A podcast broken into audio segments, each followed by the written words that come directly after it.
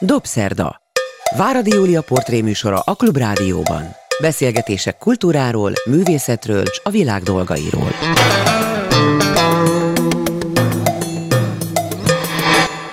Jó estét kívánok, ez a Dobszerda, a szerkesztő műsorvezető Váradi Júlia. Köszöntöm Önöket, jó napot kívánok, és jó estét, akik este hallgatnak, vagy ismétlésben, vasárnap délben, esetleg podcaston, vagy a YouTube-on nézik a műsort. A mai Dobszerda vendége Viski András, író, drámaíró, dramaturg, a Kolozsvári Állami Magyar Színház művészeti vezetője, aki most egy különleges könyvet írt, ez is az apropója a beszélgetésünknek, megírta a megrázó gyerekkorát. A beszélgetést nem stúdióban készítettük, hanem egy közösségben, ahol többen meghallgatták azt, amit most önök is hallani fognak. Remélem ugyanolyan élvezhető lesz, mint hogyha a Klubrádió stúdiójában készítenénk ezt a felvételt. Viski András most csak átmenetileg van itt Budapesten, mert hogy ő Kolozsváron él, ezt szerintem a jelenlévők többsége, vagy talán mindenki tudja. Ha Budapesten jár, akkor az például annak köszönhető, hogy itt tanít, a Károli Gáspár Egyetemen, ha jól tudom, vagy mert éppen itt van valami olyan munkája, ami ide is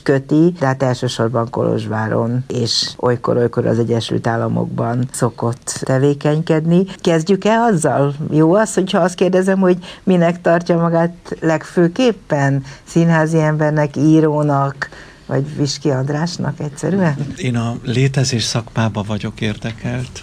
Ez azt jelenti, hogy bármit csinálnék is, mindenben ugyanazt keresem, ugyanazokat a kérdéseket vetem fel, és tulajdonképpen mindaz, amit csinálok, összefüggésben van egy, egy metafizikai gondolattal, ezekkel a nagy kérdésekkel, hogy kik vagyunk, miért vagyunk, van-e jelentés az életünknek, és erre a színház például nagyon alkalmas terep, mert a színházban mi emberek vagyunk, az anyag, a testi tapasztalatainkat alakítjuk valamilyen értelemben színházi nyelvé. Az ember megjelenése egy térbe, és a jelentés adás egy emberi jelenlétnek. Az a kérdésfeltevése a színháznak, ami engem nagyon izgat, hogy van-e az embernek lelke tulajdonképpen. Van én arra jutottam, hogy a lélek léte mindig bizonyításra szorul. Ugye a nyelvünkben benne van az, hogy ez egy lelketlen ember. Milyen érdekes ez a szó összetétel. Mert például az agressziót írja le, nem? A másik ember megszüntetésének olykor igen, kifinomult igen. módszertanát meg hát arra is jutottam, hogy... De, de várjon, nem mondtam meg, hogy van-e lelke az embernek.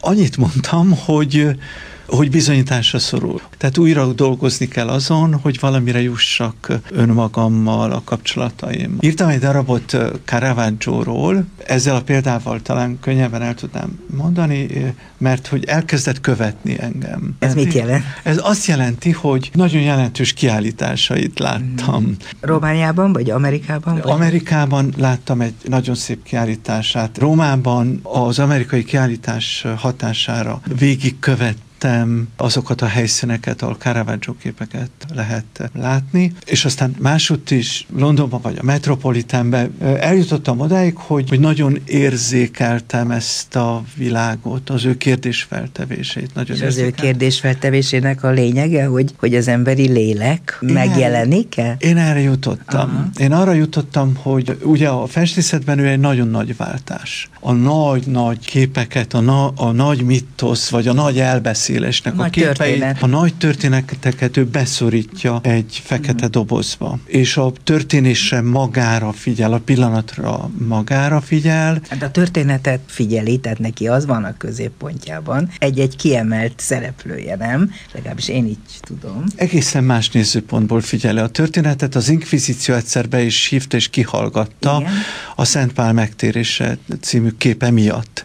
Mert a Szent Pál megtérése című képén a főszereplő szereplő a ló, és a következő párbeszéd zajlik le az inkvizíció is közötte, hogy majdnem szó szerint idézem, hogy miért a ló a főszereplő ezen a képen?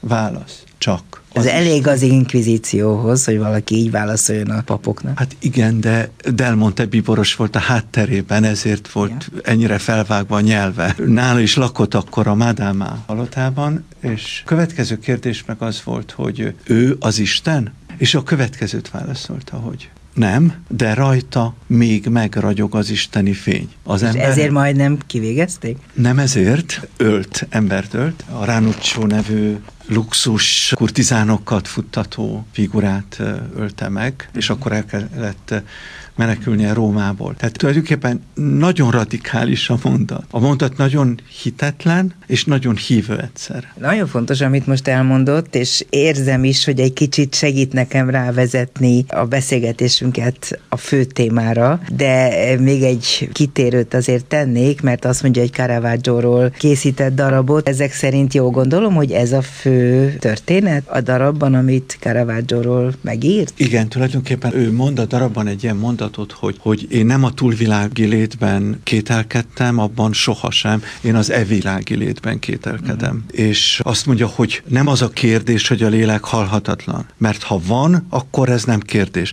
Ha meg nincs, akkor meg nincs kérdés. Akkor azért nem kérdés. Akkor meg nincs kérdés. Ez a radikális kérdés feltevés mozgatja tulajdonképpen ezt a darabot, de onnan indultunk el, hogy én a, én a létezés szakmában vagyok érdekelt, és egy, egy ilyen modernista kísérletező ember vagyok. Azt is írták le rólam kritikusok a színház kapcsán, hogy óriási tudással bebiztosítom magamat a siker ellen. Mert hogy ilyen, ilyen darab címeim vannak, hogy pornó alcím feleségem története, vagy megöltem az anyámot, hogy egy még gyöngédebb vizekre evezzem. Én szerintem ez pont a sikerért van, nem? Ezek a címek, ezek nagyon sikerorientált címeknek tűnnek. Amerikában, mikor játszották a Megöltem az anyámat, mert a Megöltem az anyámat egy amerikai megrendelésre írtam. Egy cigánylányról szól, igen, igen. Egy valóságos történetet dolgozom fel benne, sőt, úgy írtam, amit én nem szoktam, hogy hogy Magnóra mondta nekem a történetét, ez a mhm. tüneményes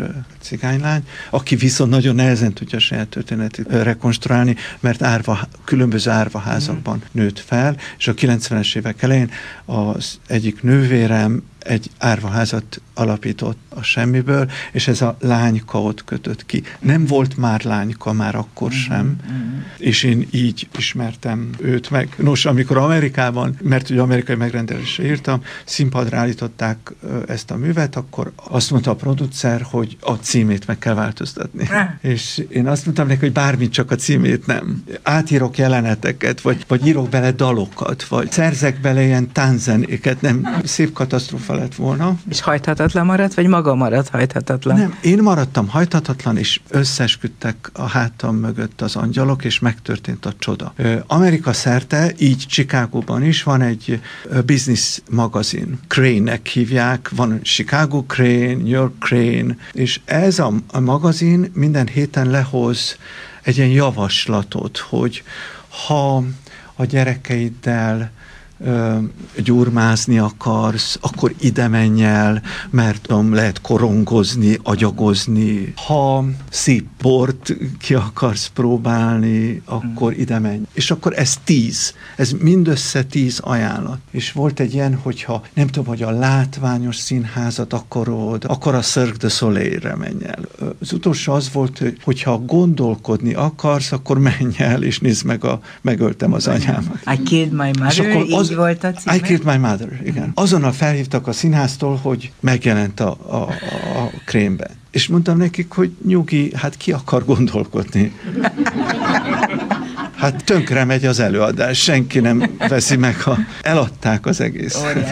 És ezzel a címmel. És siker is volt ezek szerint utána. Igen, igen, sőt, sőt a, ez egy két szereplő darab. Uh-huh. A színésznő, aki a lányt játszotta, az megkapta a legjobb színésznő díját. Azért ebben magának is van szerepe. Ez az Orgia Awardot, ez az uh-huh. Orgia Award, ez a Time Out-nak a díja. Uh-huh. De ahogy én magát most így megismerni vélem, egyrészt a könyve meg a tanulmányaim alapjára, amelyeket magáról folytattam most így felkészülésként. Mégis az az érzésem, hogy nem a színházi sikerek a mérföldkövek, amelyek egyik-kétől a másikáig halad az életében. Menjünk vissza egészen oda, ahol ez a könyv kezdődik. Fontos tudni, hogy honnan jött, és mi hajtja felé, hogy ahogy mondja a lét foglalkoztatja ennyire. Hát ha az ember egy papi családban születik meg úgy, hogy amikor feleszmél már egyáltalán nem létezik az édesapja, csak egy álom és egy szörnyű gondolat, hogy éle még egyáltalán, mert börtönbe csukják, és ő maga pedig a hat másik testvérével együtt a legszörnyebb körülmények közé kerül, akkor én értem, hogy miért teszi fel magának majd eszmélése idején a kérdést, hogy, hogy miért vagyunk egyáltalán, mi a fenének élünk. De hogy ez így volt-e, és feltette magának hasonló kérdéseket gyerekkorában, azt én kétlem, viszont szeretném hallani, hogy mire emlékszik vissza, hogy mikor kezdte foglalkoztatni ez a létkérdés. Akkor ott azokban a szörnyű időkben, az 50-es évek második felében, amikor a az ottani gulágra kergették magukat? Nekem az első tudatos emlékem az, hogy egy lágerben vagyok, egy gulág típusú lágerben vagyok. Egyébként ez egy nagyon híres, a román történetírás számára nagyon híres hely lett később. Nyilván 89 után, amikor lehetett Persze. ezekről a dolgokról már beszélni. Duna Delta. Azt a Duna Delta közelében, a Duna alsó folyásánál, ott körülbelül olyan 21 lágert hoztak létre. Mi kettőben voltunk, de én csak a másodikra emlékszem. Édesapám, ott mikor elítélték 22 év börtönre, én egy éves voltam, tehát nem lehettek tudatos emlékeim édesapámról, de nem csak édesapámról nem voltak tudatos emlékeim, hanem a szabad Ságról, mint fogalom. Mint fogalomról, meg a, a, arról, hogy én éltem szabadon. Nekem az első eszmélésem az, hogy én fogoly vagyok. És ez adta meg a formáját mindannak, amit csinálok, vagy csináltam a színházban, mert erről is írtam darabokat, vagy emiatt írtam át a sorstalanságot, vagy a Kadisa meg nem született gyermekért színpadra. Ez utóbbit három változatban is megcsináltam, mert többféle változatban érdekelt, hogy hogy tud megszólalni. Akkor zárójelben hozzáfűzöm, fontos, hogy nagyon erős hatással volt magára Kertész Imre, aki hát ugyanígy a fogoly létről írt, de ha belegondolok, akkor az ő szörnyűségei talán mérhetőek a magáéhoz, még akkor is, hogyha ő már tudatos, felnőtté váló fiú volt akkor, amikor mindez történt vele. A szörnyűségek nem mérhetők össze, és nem is hasonlíthatók össze, mert önmagukban szörnyűségek. Vissza is vonom azt a rossz mondatot. Valóban sokat tanultam tőle, de nem pusztán íróként, hanem emberként is. Engem lenyűgözött a boldogsága, meg a humora. És a nevetése. A nevetés, a, ez a valamiféle letisztultság, és mint hogy én egy ilyen apa hiányban nőttem fel, hét és fél éves lettem, mire édesapámat megismertem. Kertészben is az apámat is láttam, tehát apám kijött a börtönből, és ugyanezt a lebegő humort lehetett valahogy, hát ez nehéz megtanulni persze, de átítat emberekben megszűnik a félelemnek a képessége, és ez elképesztő nagy ajándék. Ugyanakkor azt is gondolom, hogy valamit örökölt a szüleitől, mert ahogy megírja az édesanyja és az édesapja alakját, két csodálatos embert, a humorérzék az élen jár az ő tulajdonságai között, ugye? Ezt jól érzem. Igen, pontosan. Édesanyám uh, itt nőtt fel Budapesten, tehát én félig budapesti vagyok, egy osztrák családban uh, nőtt fel. Szenvedett is attól, hogy nem tudott románul, és ezért a gyerekeket is bántották az iskolában. Egyáltalán nem tudott románul, sőt a legnagyobb testvérem volt a családnak a tolmácsa, mert ugye az iskolában tanítanak román nyelvet és irodalmat, de hát persze nagyon hamar megtanultunk. Én tulajdonképpen az anyanyelvemet együtt tanultam a románnal, és maga biztos is vagyok a román nyelvet illetően. Szép irodalmon kívül bármit tudok írni románul, tanulmányt, még eszét is. Ez az első eszmélésem, ami az önmagamra való rátekintésnek a kérdése, hogy ki, ki vagyok én, ez elég hamar bekövetkezett, és a családi legendáriumnak a része lett a következőképpen, amikor anyámat sírni láttam, bár anyám mindig elmenekült előlünk, mikor sírni kényszerült. Még volt oka rá párszor. Hiszen ott hét gyerekkel volt neki egész nap kényszermunkán volt, dolgoznia kellett, és hogyan fogja életben tartani ezt a hét gyermeket. Azt mondják a nagyobb testvérem, édesanyám is mondta nekem, hogy én azzal vigasztaltam, hogy ne sírjon, mert mindazt, ami velünk történt, meg fogom írni. És ez úgy hangzott, mint hogy én így, így bosszulnám meg ezt. De aztán persze a könyv megírása után, meg úgy nagyon megküzdöttem ezzel a könyvvel, hogy Ez ezt a... nagyon sokára nem írta meg, tehát azért az édesanyjának tett ígéretét nem váltotta be olyan hamar, finoman szólva. Jó pár évtized eltelt, amikor ehhez hozzáfogott, vagy azért már korábban is próbálkozott? Filológiailag bizonyítható, hogy ezt a könyvet 17 éven át írtam. Tényleg? Magyarán ez azt jelenti, hogy 17 éven át tartó folyamatos bukások alapozták meg ezt a könyvet, tehát a, a bukások jelölték ki az utat ehhez a formához, mert sokféle dolgot kipróbáltam, de közben írtam darabokat, amiben megírtam dolgokat. A verseket Júlia is írtam. verseket is írtam, meg írtam, sok mindent írtam, de nagyon sok minden ebből az alig megbocsátható bűnök kategóriájába is tartozik. Írói hogy, bűnökre igen, gondol? Igen, hogy... hogy a Júlia című dráma, az siker volt. Nem, nem, az teljesen vállalható, és azt játszották a legtöbb Az édesanyjáról szól, az, az ő történet. Igen, az éde, Amerikában is négy-öt változat van. Játszották, sőt, egy, most egy washingtoni változatra is van remény, sőt, most egy holland változatra is van remény, aminek nagyon örülnék persze, mert eh, talán még ennek a könyvnek az útját is sajátos módon előkészíthetni. Talán azért ígértem ezt az édesanyámnak, mert abban a lágerben, ahol mi voltunk, a, a román kultúrának olyan figurái voltak, akik között én ott futkostam, vagy segítettek rajtunk. Olyan, tudom, irodalom történész Nikolaj Bálota, akinek a könyvét, ha vannak bölcsészek ismerhetik, én használom is, amikor az abszurdot tanítom. Ő írta meg azt az abszurd Bibliát, amit a gondolat kiadó 1984-ben adott itt ki magyar hát Aztán lett ő is író, miután a román gulágon végigcsinálta Igen. ezeket a szörnyűségeket. Vagy Paul Gomá, akit német nyelvterületen a román Szolzsenyicinnek tituláltak. Megjelentek ott a könyvei. Egyébként éppen a Latest könyvét, azt a lágert, ahol ő volt, ahol együtt voltunk, azt, azt nem írta végig. De az, ami megvan belőle, az is nagyon izgalmas. Egy egész különleges hely lehetett, itt most megint egy gondolatjel közé szorított gondolat következik, hogy ez a két tábor, vagy ez a tábor, ahol, ahol ezek az emberek összejöttek, jóval korábbról datálódva született, ugye? Tehát a George Udés idején kezdték? Ez a Georgiudés ideje. Georgiu, Georgiudés Lehet idején. is már. Tehát a Georgiudés idejében kezdték el egyáltalán ezeket a szörnyűséges munkatáborokat, ugye? Ez 1951-ben telepítették ki a svábokat, a bánáti svábokat és a szászokat. E, akkor részint a kollektív bűnösség elve alapján ilyet ki tud találni az ember. Hogy, Mi, hogy, mivel vádolták ezeket az embereket? Ezért kérdezem, hogy van-e lélek?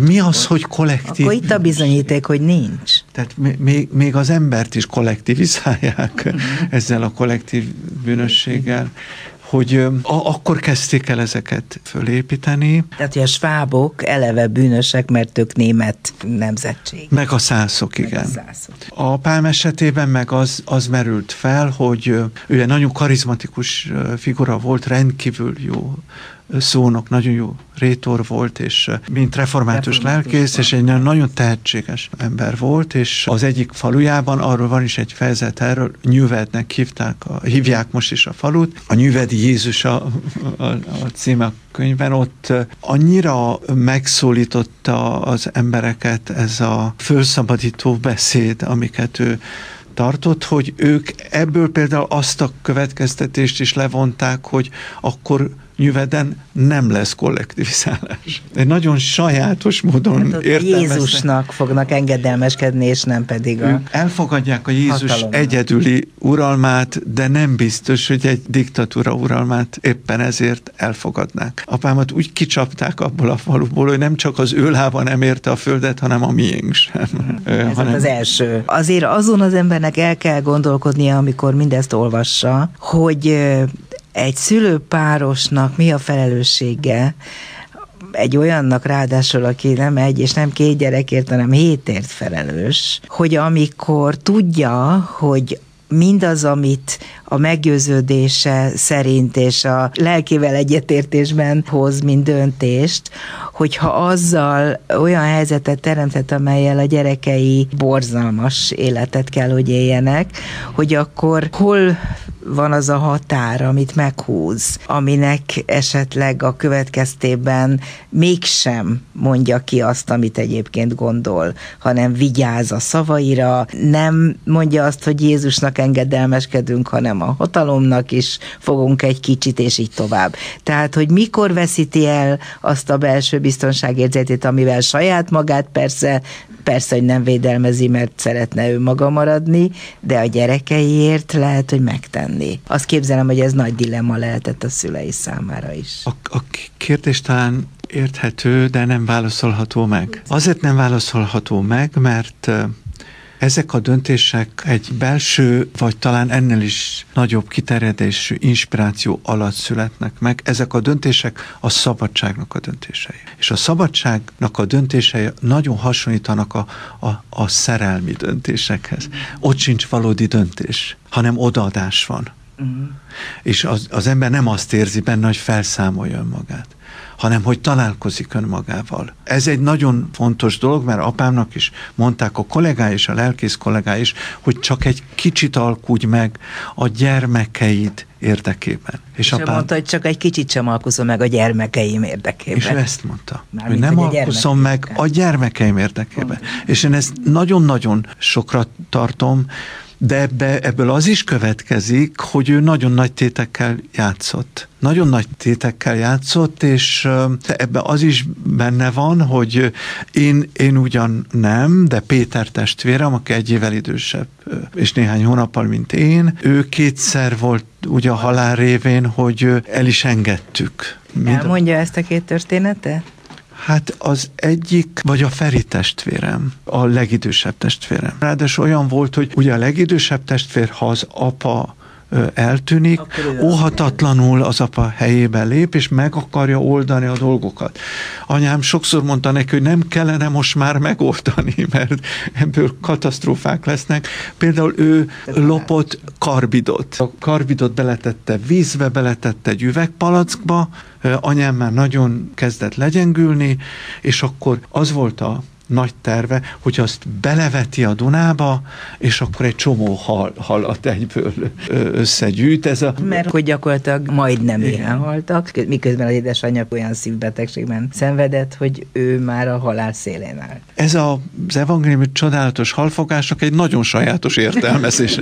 Ezt lássuk be, Feri részéről. Csak hogy az történt, hogy ott tartotta a kezébe valami miatt ezt az üveget, és anyám így nézett rá a barakból, a kicsi ablakon keresztül pont így nézett rá, és felrobbant a kezében. És így csupa vér volt minden. Mellette... Maga is emlékszik el? Tökéletesen emlékszem el. Csak én nem voltam közel hozzá, pedig legkisebbekként úgy követtük Ferencet, mint a messiást, mert ő fogja megoldani a dolgokat, ugye? Az apámnak kellene, de hát ő, ő nincsen. E, ehhez az is nagyon hozzátartozik, mert talán így érthetőbb lesz a beszédmódom, hogy, hogy egy gyönyörű véletlen folytán, amikor bennünket kitelepítettek, egyetlen egy könyv volt velünk, ez pedig a Biblia volt.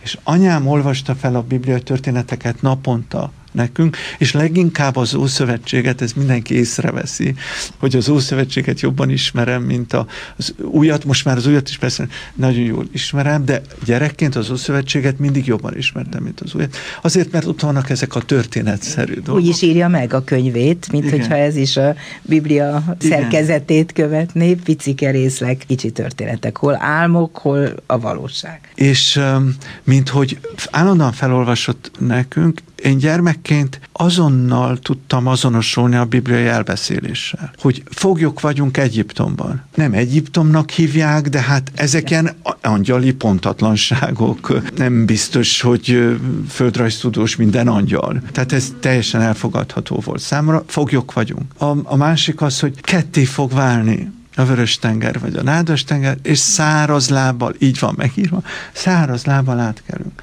Én ezt teljesen biztos voltam. Hogy a Dunán fognak száraz lábbal Igen. Végül is átkeltek, nem? Igen, és szerintem ketté is vált. Ugye egy gyermek e- egyfelől a képzeletének a gazdagsága, másfelől a létezésbe vetett bizalma, ami nekünk felnőtteknek már ugye nincsen ennyire meg. Magának gyermeknek... sincsen már? Ez nem maradt meg valamennyi belőle a gyermeki? Talán nem a gyermeki maradt meg, hanem meg kellett küzdenem a, mm, a sajátomért. Ha, ha, ha csak a gyermeki marad meg, azt infantilizmusnak nevezzük, igen. Meg kell küzdened a sajátodért ahhoz, hogy valamiképpen a hétköznapokat ér, értelmezni tudja. Ennek egyébként ha már ezt kérdezte, ennek az is volt a jele, hogy mikor elküldtem a kiadónak, akkor még nem volt válaszom, a, mikor elment a teljes anyag, az volt az első dolog, amit mondtam magamnak, hogyha most ebben a pillanatban meghalok, békességgel a szívemben halok meg. És aztán lementem a dolgozószabban, és ugyanezt mondtam a feleségemnek. Mert mindig éreztem, hogy minden út ehhez a könyvhöz vezet. Mm.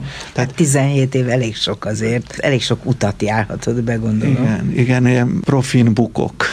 mindig éreztem, hogy nem éreztem, azt tudtam, hogy e felé kell mennem. Csak addig, amíg a forma megtalált engem, ki kellett mindent próbálnom. De közben meg kellett tanulnom a színházban azt, hogy mit jelent egy szituáció tisztasága, és mit jelent az, hogy minima, minimalista módon fogalmazzunk. De még valamit meg kellett tanulnia, azt gondolom, vagy legalábbis úgy képzelem, egyáltalán nem tudom, csak most így konfabulálok, hogy rálásson erre az egészre. Mondta, hogy akkor döbbent rá, hogy ezt rögzíteni kell, amikor az édesanyját ezzel akarta pici fiúként megnyugtatni, de az, hogy ebből az egészből ki tudjon kerülni, és saját magát is distanciából tudja nézni meg ezt az egész rettenet történetet, amiben egyébként valószínűleg úgy élt bennem, mintha az a világ legtermészetesebb dolga lenne, mert a gyerekek ilyenek. De hogy erre, hogy hogy volt képes, milyen módszerrel tudta magát ennyire távolra vinni, és fölülre, hogy le tudjon erre az egészre nézni. Azért ez egy én regény közben, tehát van egy hang benne, egy elbeszélői hang. És a másik nagyon fontos volt számomra az, hogy küzdjem le magamban az eszé írói dű dühöt, furor. Mm. Mert nagyon hajlamos vagyok arra, hogy, hogy elfussak a bölcselet De ebben nincs harag. Tehát ez a döbbenetes, hogy senkire nem haragszik, semmi gyűlölet nincs benne. Megbocsájt még azoknak az embereknek is, akiknek nem lehet megbocsájtani. Igen, most éppen egy más haragról beszéltem, a, az eszéírói haragról beszéltem, de arra, erről is... sincs benne. Az sincs benne, igen. De a másik nagy ambícióm az az volt, hogy így is neveztem magamban, hogy, hogy én egy nehéz dolgot akarok megírni, szeretnék megírni, de aluljáró irodalmat szeretnék írni. Ez azt jelenti, hogy ha bárhol kinyitjuk a könyvet, és elolvassunk, hogy mondjuk a, a Bibliában egy szakaszt belőle, vagy egy verset belőle, ugye a mi családunkban nem a heti szakasz, hanem a napi szakasz volt a szokás, akkor az megszólítson valakit. Tehát, hogy, hogy egyszerre legyen benne egyfajta töredékesség, és a számozás révén le, legyen benne egy linearitás. Ez nagyon-nagyon fontos volt számomra az olvashatóság. Hát ez nagyon is olvasható, azért lapozgatok itt, mert kijelöltem magamnak két vagy három ilyen napi szakaszt, és gondoltam, hogy ha van kedve, akkor milyen isteni lenne, ha felolvasna belőle. Jó Egyik gyönyörű, mint a másik. Négy az egyik legizgalmasabb szereplője ennek a könyvnek, rabszolga, ahogy magát nevezi, aki a legszabadabb rabszolga a világon. Igen, az első fejezet szól Nényúról, mert itt, itt látszik, hogy valamiféle értelem van a világban. Én erre gyanakszom, de ezzel a gyanúval élek a világban. Az történt ugyanis, hogy édesanyám várt az első gyermekét, és bekopogott hozzájuk egy fiatal lány, árva lány, aki a székelyföldi éhínség elől jött a párciumba. Sokan jöttek akkor egyébként, és kért, hozott egy ajánló levelet is, hogy fogadják be őt. A levélben az van, hogy két hétre fogadják be, és nézzük meg, hogy hogyan. Hát a lelkészhez jött, hogy a... Nyilván a lelkészhez jön, mert akkor, akkor nagy szalontán voltak édes. Ah édesapám meg édesanyám, mert apámról azt vizionálták, hogy nagy karriert fog befutni a tehetsége, a tudása, a felkészültsége, műveltsége okán. Aztán egész életét helyettes lelkészként szolgálta le emiatt. És egy ilyen underground figura maradt, de boldog és szabad ember maradt. Um, és um, Jött a levéllel. Jött a levéllel, és azt mondták neki, hogy hogy nekik cselédre nincsen szükségük, családtagként szívesen, tehát ugyanúgy éljen, mint befogadják, és addig marad itt, ameddig el nem intéződik az élete, és egy idő után újabb és újabb két hetek teltek el. Hát beleszeretett az édesanyjába, ami egyébként nem csoda, mert egy olyan szeretnivaló ember lehetett az, az édesanyja, aki hát mindenki számára azt gondolom, hogy ilyen vágyálom. Bejelentette a szüleimnek, hogy ő az egész életét velük akarja leélni. És apám mondta neki, hogy ez nem egy életbiztosítás, mert akkor már elkezdődtek a, a, a sajtóban a támadások mm. édesapám ellen. Ilyen szövegek, hogy egy bódító amerikai ital nevét viselő református pap nem mondták ki a nevét? Nem, a nevét nem mondták. Sértőnek tartom, hogy nem skót, meg nem, ha már a viszkikről beszélünk. Ezt, ezt valóban, tehát vannak dolgok, amiket nem lehet kitalálni. Ilyen mondatot nem lehet kitalálni. Ha kitalálja az író, akkor hamis. De ott van, ne, nekem megvan, megvan ez a, megvan nekem megvan ez a, az, ez a lapszám ebből a fák. Tehát, hogy nem volt életbiztosítás Nényú ne, számára. Mondta Nényúnak, hogy ez itt nem, e, nem e felé mennek Marika? A Úgy hívták Márika. Márika. Márika. Deme Máriának hívták őt. Csodálatos ember volt, tele, ő, tele humorral, életkedvel, de közben ő meg diakonisza nővér akart lenni. És benne is volt ez a fajta őrültség, ami az apámban, meg az anyámban, de ez az őrültség a legszebb formája a világnak, azt hiszem. És akkor az apám elővette a Szentírást, kinyitotta a Mózes törvényénél, és azt mondta neki, hogy erre van törvény, mégpedig az, hogyha egy egész életre akarja valaki elkötelezni magát egy, egy családnál, akkor a ajtófélfához kell állnia, ott felolvassák a Mózes törvényét neki, és átfúrják egy árral a fülét. Mi úgy hívtuk Nényú, ugye?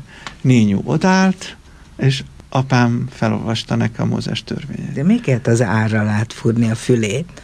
Ez a mózesi időkben furták át. És mi volt az értelme? Megjelölték. Megjelölték, hogy rabszolga, de szabad.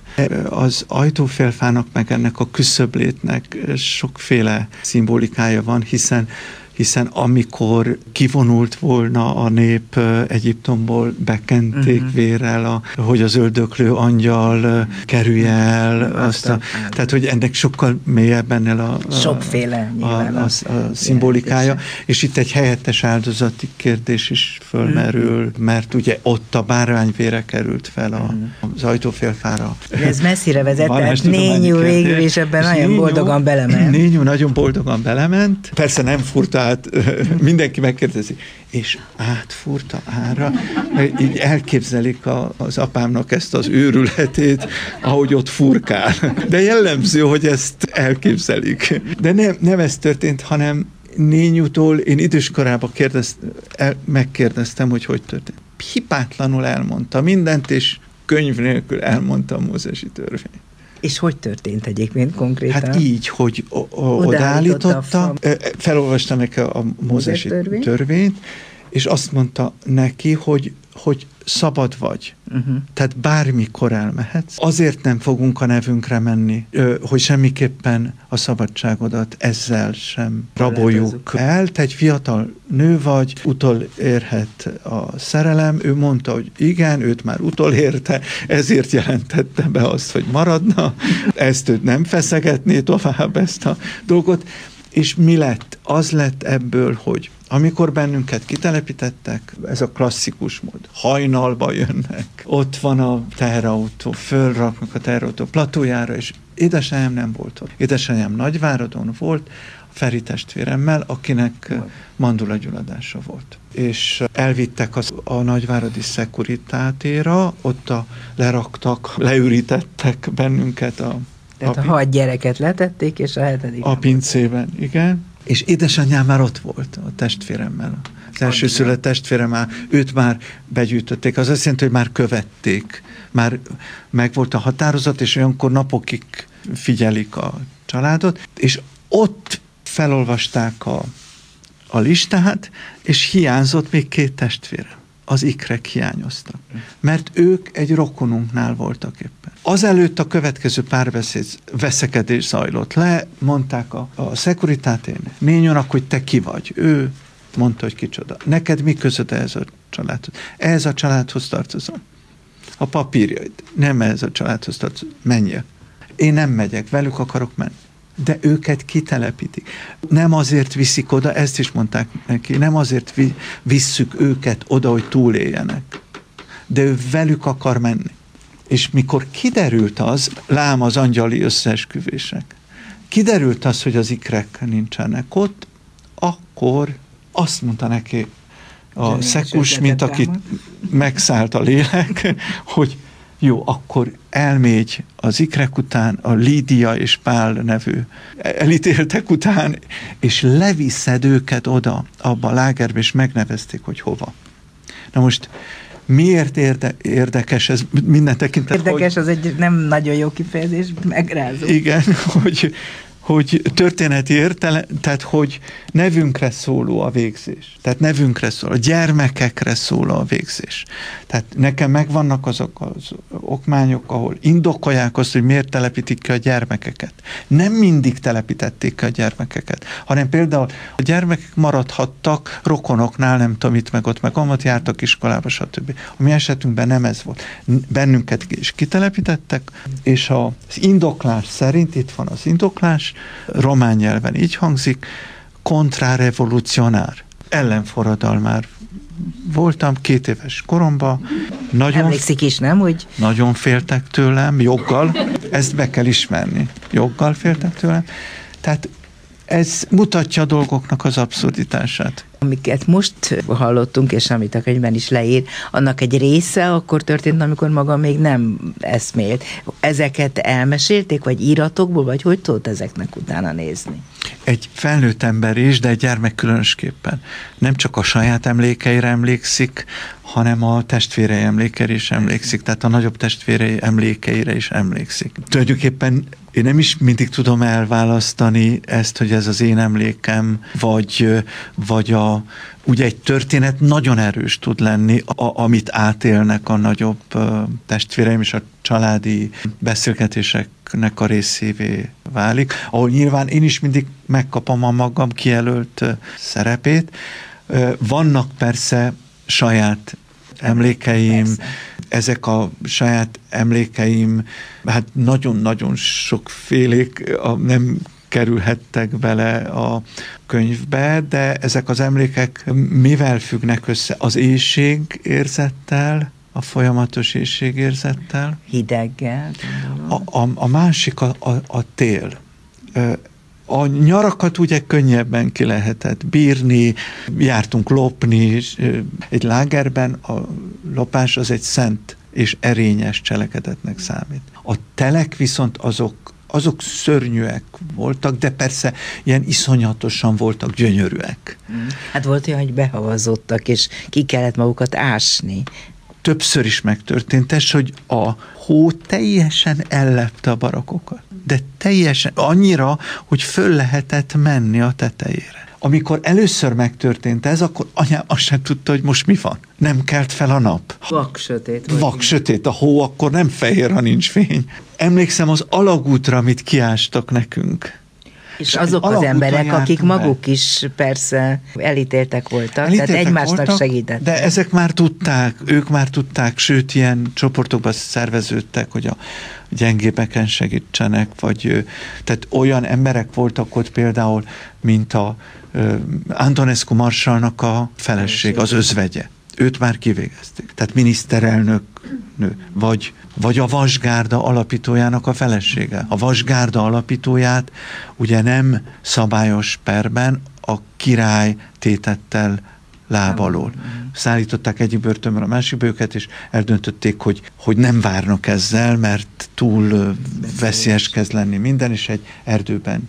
De hát voltak miniszterek velünk, a királytestőr parancsnoka volt, ez egy, ez egy ezredes, akinek az édesapja, Praporcescu, akinek az édesapja a román történetírásnak egy nagyon fontos fejezete, mert egy nagyon jelentős csatát nyert meg, mint generális, mm. mint vezérezredes. Tehát amikor én azt mondom, hogy megírom mindazt, amit ne, velünk történt, történt, ez azért van, nem az én zsenialitásom, hanem olyan emberek között voltam, akik számára a kultúra tette, az egy szubverzív tett volt. Szerintem a kultúra tette, a valódi kultúra tette mindig szubverzív tett mindig szemben áll a fennállóval, ezt a szót Kertész szerette nagyon. Visszatérek oda, hogy honnan tudta, vagy mennyire volt képben picikorától kezdve, de hát azt is feltételezem, hogy amikor aztán a maga 7 és fél éves korában a nagyobbak, meg ennél jóval idősebbek korában együtt volt a család, akkor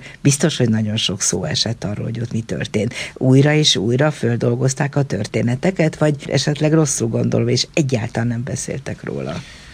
Már csak azért is kellett beszélnünk róla, mert nem voltak közös történeteink az apámmal. Ő jött a börtönből, mi jöttünk a kitelepítésről, ezer kilométer választott el egymástól bennünket, de hát nem a kilométerek számítottak, az is nagyon számít. Ugye Eszterázi leírja azt a Harmonia Célesztisbe, hogy bejöttek Budapestre vacsorázni. Igen. Hát ez nálunk lehetetlen volt, mondjuk. Mi... A magyar kitelepítés egy kicsit enyhébb volt, mint a, mint a román, sőt a szibériai még nehezebb. Egy valódi kitelepítéshez nagy kiterjedések kellenek. Tehát nem voltak közös történeténk. Ennek ellenére az én szüleim nem voltak mesélősek. Azért nem voltak mesélősek. Apám fantasztikusan tudott beszélgetni. De ők nagyon puritán és tisztemberek voltak, nem akarták önmagukat Kényezni. hősökké, mm. nem akart, nem dolgoztak sosem a saját piedesztáljukon. Ez nekem fontos, de megint egy angyali véletlen történt. Ugye anyám itt végezte a középiskolát, nővérkép, stb. itt Budapesten, és az egyik nagyon kedves barátnő, akit Irinkének hívtak, én nyilván nem ismertem, Sőt, anyámnak az édesanyja élt, mikor mi kiszabadultunk, csak bennünket nem engedett ki a román hatóság, anyámat sem, a saját édesanyja temetésére. Anyám írt egy levelet egy Irénke nevű barátnőjének, és azt mondta az édesapámnak, hogy, hogy lediktálja neki, hogy apám gépelje be, hogy úgy küldjék el mégis. És apám ledöbbent a, a történeteknek a szépségén. Nem a szépségén, hanem ahogy ő ezt megírta. És és akkor azt mondta, apám egyébként ilyen volt, nagyon jól tudott ilyen szellemi feladatokat adni. Azt mondta édesanyámnak, hogy jó, akkor ezt most megírod szépen. És akkor anyám megírta az emlékiratait, amelyek a 70-es évek második felében megjelentek Hollandiában álnéven, és valami 14 kiadásban aztán megjelentek Amerikában is. Tehát anyám megírta ezt a dolgot, és apám meg nagyon büszke volt erre, nekem már nagyon későre lettem én tulajdonképpen felnőtt, de ezt komolyan mondom, ez, ez nem vicc, ez összefügg a hetedik gyermek mi volt. A, hogy, hogy, a legkisebb. Igen, most is mindig azt érzékelem, hogy mindenki nagyobb, mint én. Úgy is kezelték, mint a, mint a kis putát, aki még nem tud semmit. De hát ez jó emberismeretre van. Nem, hogy, hogy, hogy, nem, nem, nagyon sok szeretetet kaptam, és nagyon meg egy kicsit úgy százeszű voltam, hogy radarfülűnek hívtak, hogy nagyon szerettem hallgatni, ha jöttek apámhoz a börtöntöltelékek, a börtöntársai. Az a szuper volt mindig. És akkor jöttek és meséltek a börtönről, és akkor én mindig ott voltam, és akkor mindig hallgattam ezeket a történeteket, mert sokkal többet megtudtam egyébként az apámról így. Mert ő nem nagy olyan történeteket hallottam másoktól, hogy csak úgy néztem az apámra, hogy... Tényleg hogy, ilyesminek története? Volt, volt apámnak, ezt mondjuk tőle hallottam, de ez, ez egy teljesen valóságos dolog a békepapság ideje, ugye emlékszünk erre, hogy a békepap, az egyfőre első békepapok száma növekedőben volt. És volt Bukarestben egy tüneményes, szinte olyan, mintha nem is tudom, egy ilyen köztes korban élnénk, az első keresztények korában élnénk, volt egy gyülekezet, egy luteránus egyébként, tehát evangélikus luteránus gyülekezet, egy román gyülekezet, amelyiknek a tagjai majdnem száz százalékban zsidók voltak. Ez egy ilyen zsidó-keresztény gyülekezet volt, amelyik nagyon finoman ápolta ezeket a hagyományokat. De ez az ember, ez egy luteránus lelkész volt, aki részint Szebenben, a német teológián, részint Kolozsváron járt. Ez egy zseni volt. Tehát az, aki úgy tud róla dolgokat, az tudja, hogy ez egy zseni volt. Ez megszervezték azt Bukarestben, az egyik színházban, hogy a rádió közvetítse azt, ahogy a papok felszólítják az embereket arra, hogy de hát a kommunizmus tulajdonképpen az evangélium szociális beteljesítése, stb. Hát ez volt a békepapok dolga. Ez volt a bé mindenütt egyébként, és apám a rádió előtt ült. Kiment a mikrofonhoz, ez a Wurbrand nevű luteránus lelkész, és elkezdett ő is beszélni. És fantasztikus volt, ahogy átfordította a beszédet egy ellenzéki beszédbe, mert ott az elején a szociális reformok fontosságáról beszélt, amiben egyetértünk, hogy persze, odafigyelni a szegényekre minden, és átfordította az egészet, és megszakították az adást. És apám felfohászkodott, hogy uram, szeretnék találkozni ezzel az ember, szeretném megismerni ezt az embert. És akkor apám, mikor belépett a cellába, miután elítélték, ez az ember fogadta. Mondta neki, uram, a szó szerint értelmezések tilosak. Na de ebből lett egy, egy életre szóló, barátság. meg életen túlra szóló barátság, olyannyira, hogy ez a Richard Furban, meg a feleség, a tünelményes nő volt, a Szorbonon végzett. Ezek nekem ilyen nagynéni, nagybácsi. Tehát ennyire közel kerültünk uh-huh. egy, egy, egymáshoz. De itt van egy másik gyönyörű véletlen, hogy minthogy ő amikor az apám börtönbe került, neki ez a második börtön, volt börtön, tehát kétszer hét évet volt börtönben. Ő ezt úgy magyarázta, hogy Jákob is kétszer hét évet szolgált lábánál a szerelméért. Gyönyörű. És ők már felkészültebbek voltak, értjük, a tapasztalaték nagyobbak voltak. És az történt, hogy velünk, mikor közölték ott abban a leteslágerben, hogy szabadok vagyunk, akkor azt mondja, azt mondta anyám, hogy ez gyönyörű, csak nincs hova menni. menni. Nekünk még a Duna nem hasadt ketté. És akkor ott nem mindenféle elgondolás volt, hogy kezdjünk el leveleket írni, meg minden, és egyszer csak megjelent egy bukaresti, nagyon fiatal, ilyen 19-20 éves diáklány, gyönyörű, most is, ha megmutatnám a fényképet, lehetne látni, egy gyönyörű fiatal diáklány volt, és azt mondta nekünk, hogy Szábina asszony küldte, hogy vigyen bennünket Bukarestbe. Tehát a Wurbrandnak a felesége. Megtudta, hogy magukat. Ők megtudták ezt valahogy, Uh-huh. hogy van ott, még mindig ott van ez a hét gyermekes lelkész család. Elvittek bennünket Bukarestbe, és az ő házukban Igen. voltunk, ami a zsidó gettót határolta, nagyon közel a nagy zsinagógához, a zsidó színházhoz.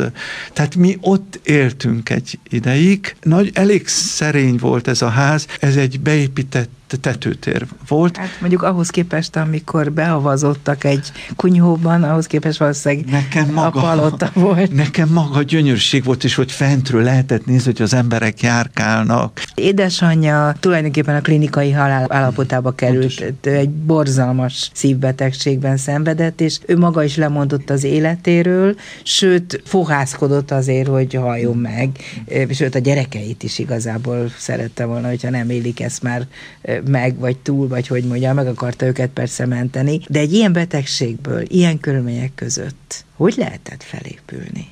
Kénytelenek vagyunk megint angyali összeesküvésekről beszélni, mert mert életünknek a fordulatai nem írhatóak le köznapi módon. E, ezért is jutottam oda, hogy akkor járok jól, hogyha belehelyezem a mi történetünket egy nagy történetbe. Hogy azt a gyanút... A Bibliába beleírja. Gy- gyakorlatilag ez történt, hogy azt a gyanút fogalmazom meg, hogy lehet, hogy a mi életünk egy nagy történetnek a része. Ezt felismerni azt jelenti, hogy még szörnyű esetekben is élhetünk boldogabban valahogy. Ezért nem kezdődik a könyv nagybetűvel, és ezért nincs pont a végén. Kis szorongás keveredik abba, hogy, hogy örüljek annak, amit mond, hogy ahol ahhoz, hogy ezt a történetet megértsük, vagy ahhoz, hogy egy ilyen cselekmény sorba keveredve bármelyikünk, mert előfordulhat, sajnos egyre inkább van arra esély, hogy valami hasonló dolog megtörténik a közelünkben, vagy akár velünk. Csak a hívő ember tud ilyet túlélni? Nem csak a hívő ember tud ilyet túlélni, de az is, hogy mi az, hogy hívő ember, arról is érdemes volna szót váltani, mert hogy úgy mondjuk el ezt a szó összetételt, hogy hívő ember, mint hogyha ennek rögzítetés önmagában való jelentése volna. Holott nincsen, már csak azért sincsen, mert jó, akkor térjünk vissza a kinyilatkoztatás korpuszához. Ott például azt a botrányos mondatot olvassuk, hogy a forrót meg a hideget szeretem, a langyost meg kiköpöm. Tehát az, hogy mi az, hogy hívő ember, ez egy nagyon bonyolult kérdés, és ezt um, a könyv közben fogalmaztam meg magamnak, hogy ez a könyvírás arra tanított meg engem, hogy, hogy egy ateista embert közelebbnek érzek magamhoz, mint egy vallássérült embert. Mert a dolgok végső ítelete nem a mi kezünkben van, és ez nem gyávaságból mondom, hanem e, így látom, hogy uh-huh. erre jutottam, és itt sokkal fontosabb az áttetszőség, az áttetszősége az embernek a jóságnál is fontosabb. Áttetszőnek lenni nehéz és szinte lehetetlen. Valamiféle transzparenciára kellene vágynunk, vágyakoznunk és dolgoznunk ezen, mert ezzel nagyon szembe tudnánk menni a társadalomban felhalmozódó gyűlölettel. Apa történet. Gyertek, mondok nektek egy apa történetet, szólít anyánk, leheveredünk a szalmára anyánk köré, elgyötört kicsi állatok. Én addig ügyetlenkedem és húzom az időt, amíg végre az ölében kötök ki, oldalvás helyezkedem el, hogy az arcát is lássam, és az arcommal a melléhez simuljak. Anyám magához szorít, puszit ad a homlokomra, és én boldog vagyok, szopós malac.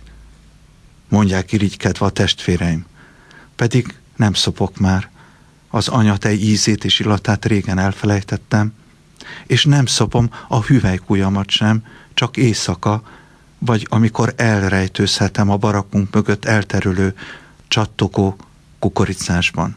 Nem anyám választott el magától, hanem a kommunisták választottak el tőle. Nagy különbség. Egészen pontosan a Krisánát tartományi titkosszolgálat tisztjei nekik köszönhető mondhatni, hogy egyik pillanatról a másikra elapadt anyám teje mintha elzártak volna a testében egy csapot. Pedig még hónapokig anyám tején kellett volna élnem, hogy épp elmélyű legyek. De hamar feladtam, nem tehettem mást. És feladtam az épp elmélyűséget, nagyon hamar azt is. Nem bírom például leállítani az agyamat, éjjel-nappal körbejárnak benne a szavak, föltorlódnak a tekervényekben, emiatt aztán keveset alszom, pedig aludni szeretek a legjobban. És anyánk mellett. Olyankor a barak szalmáját is szeretem. Anyánk szépségéről zizegnek nekem egész éjszaka szebbnél szebb történeteket. Viski András olvasott fel a Kitelepítés című könyvéből a beszélgetésünk végén, amit nagyon szépen köszönök. Ez volt a mai Dobszerda, a vendégem Viski András volt, kolozsvári író, drámaíró, dramaturg, a Kolozsvári Állami Magyar Színház művészeti vezetője. A mai műsorban Csorba László, Gál Bence és Pálinkás János segített. Köszönöm az ő segítségüket. Hallgassanak bennünket, és nézzenek is, bár most videó nem készült, de azért a honlapunkon sok mindent megtalálnak Viski Andrásról. A szerkesztő műsorvezető Váradi Júlia volt. Viszont hallásra! Dobszerda. A világ dolgairól beszélgetett vendégével Váradi Júlia.